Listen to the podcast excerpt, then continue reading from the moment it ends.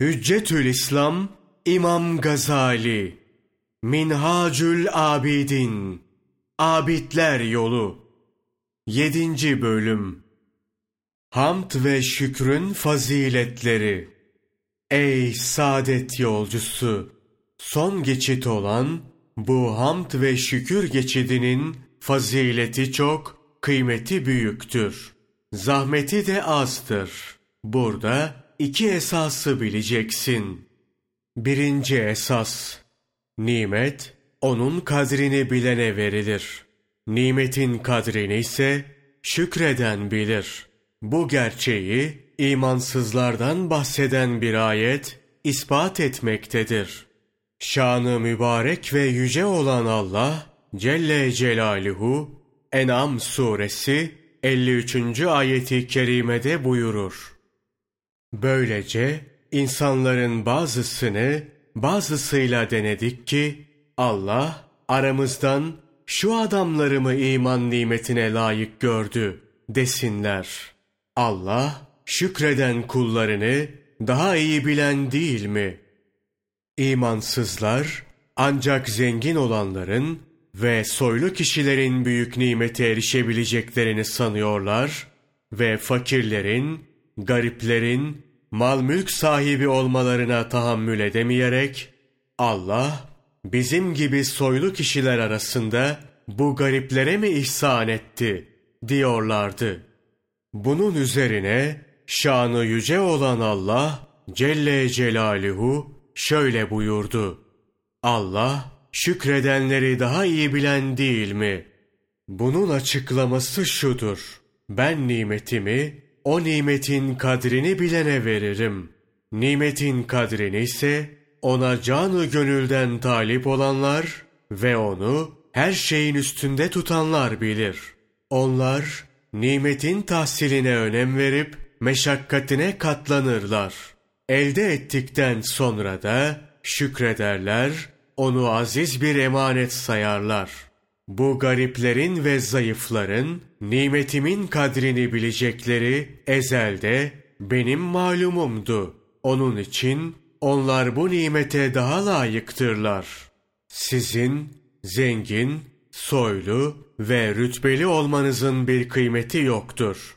Benim yanımda soyluluğun bir değeri olamaz. Siz soy, makam ve mevkiye değer veriyor, Onlarla övünüyorsunuz. Bense bunlara hiç kıymet vermem. Siz kendi hevai nefsinize uyuyorsunuz.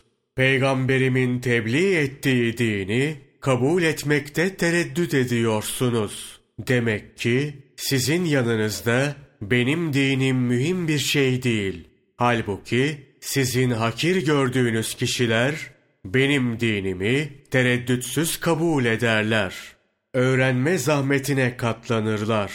Yalnız benim hoşnutluğumu gözetirler. Dünyaya ve nefslerine tapmazlar. Tam bir teslimiyetle ömür yolculuğunu bitirirler. Hayatın bütün sıkıntılarına katlanırlar. Benim nimetlerimin sevgisi onların gönüllerinde şekillenmiştir. Ömürlerini bu nimeti elde etmek için harcarlar.'' Elde ettikten sonra da şükrünü eda ederler. Bir nimete kendi ihlaslı çalışması neticesinde erişen kimse onun kadrini bilir. Ona hürmet eder.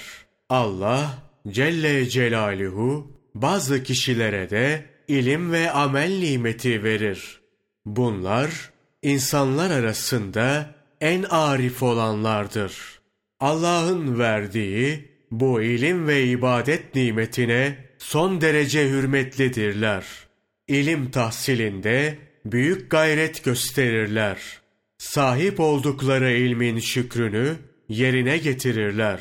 Avam tabakasının gönlünde çok kere ilme, irfana saygı yoktur. Ondan zevk almazlar. Eğer zevk alsalardı, zamanlarının bir kısmını da ilim, irfan tahsiline ayırırlardı. Alimin bazen bir müşkili olur. Uzun müddet onun üzerinde düşünür, yorulur, zahmet çeker. Bir gün Allah'ın lütfuyla o meseleyi hallederse bir hazine bulmuşçasına sevinir. Bazen bu bir meselenin halli için 5-10 yıl hatta daha fazla bir zaman çalışır. Hiç bıkkınlık göstermez. Nihayet Allah Celle Celaluhu ona bu meseleyi çözer. İşte o anda alim nimetlerin en büyüğüne nail olmuştur. Kendini en zengin, en şerefli insan addeder. Aynı meseleyi kazara, avamdan biri veyahut da tembel bir muallim halletmiş olsa hiç haz duymaz. Yanında bu mesele konuşulsa sıkılır, uyumaya başlar. Buna karşılık kendisine birkaç kuruş sağlayacak bir şeyden bahsetsen hemen gözü açılır. Sana dikkat kesilir. Allah'a yönelenlerse bütün gayretlerini nefslerinin kötülük yapmasına engel olmaya sarf ederler. Bu maksatla nefslerini terbiye ederler. Tam erkanıyla iki rekat namaz kılabilmiş olmak ümidiyle her hareketlerini denetim altında bulundururlar. Yine hiç olmazsa ömürlerinde bir defacık tam bir safiyetle Allah'a münacat etmiş olabilmek için çok gayret sarf ederler. Bir anlık da olsa Allah'a safiyane bir münacatta bulunmak onlar için nimetlerin en büyüğüdür. Bu yüzden uzun müddet bekleyip bu ana erişmek onlara bıkkınlık vermez. Bazı kimseler vardır, dindar olduklarını söylerler veya öyle gözükürler.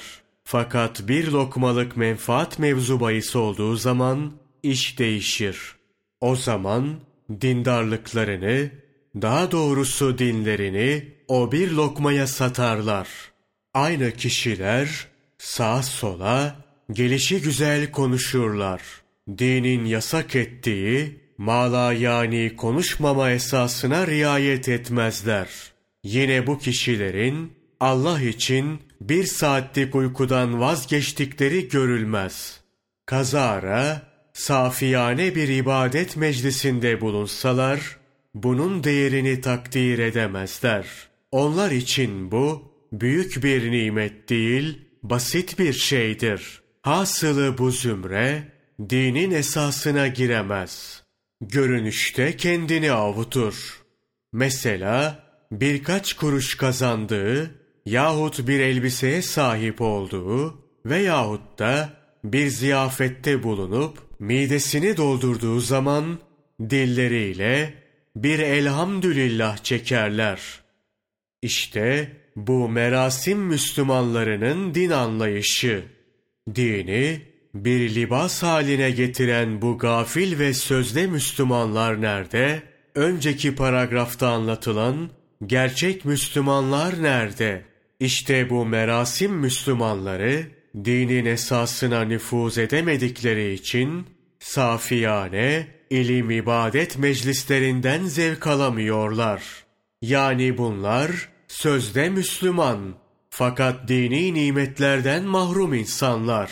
Bu durumda dini nimetler bu iki zümrenin dini esaslara verdikleri önem derecesine göre aralarında bölüştürülmüş oluyor. Bu yazdıklarımız Allah şükredenleri daha iyi bilen değil mi? Ayetinin bir açıklamasından ibarettir. Saadet yolcusu, sen temenni ettiğin hayırlı bir şeyden hiçbir zaman mahrum edilmezsin. Yani hayırlı şeyi isterken samimi ve ihlaslıysan mutlaka isteğine kavuşursun. Yeter ki nefsin araya bir kötü düşünce sokmasın. İstediğin hayırlı şeyi elde etmek için ihlasla çalış. Sana verilmesine hak kazan. Verildikten sonra da şükret ki devamlı elinde kalsın.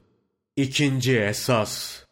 Nimet, onun kadrini bilmeyenlerden geri alınır. Nimetin kadrini nankörler, onun şükrünü eda etmeyenler bilmez. Şanı yüce olan Allah Celle Celaluhu Araf suresi 175 ve 176. ayeti kerimelerde buyurur. Habibim onlara o kimsenin haberini de oku ki kendisine ayetlerimizi vermiştik de o bunlardan sıyrılıp çıkmıştı. Derken şeytan onu arkasına takmış, nihayet azgınlardan olmuştu. Eğer dileseydik, onu bu ayetlerle yükseltirdik. Fakat o, yere saplandı, hevasına uydu.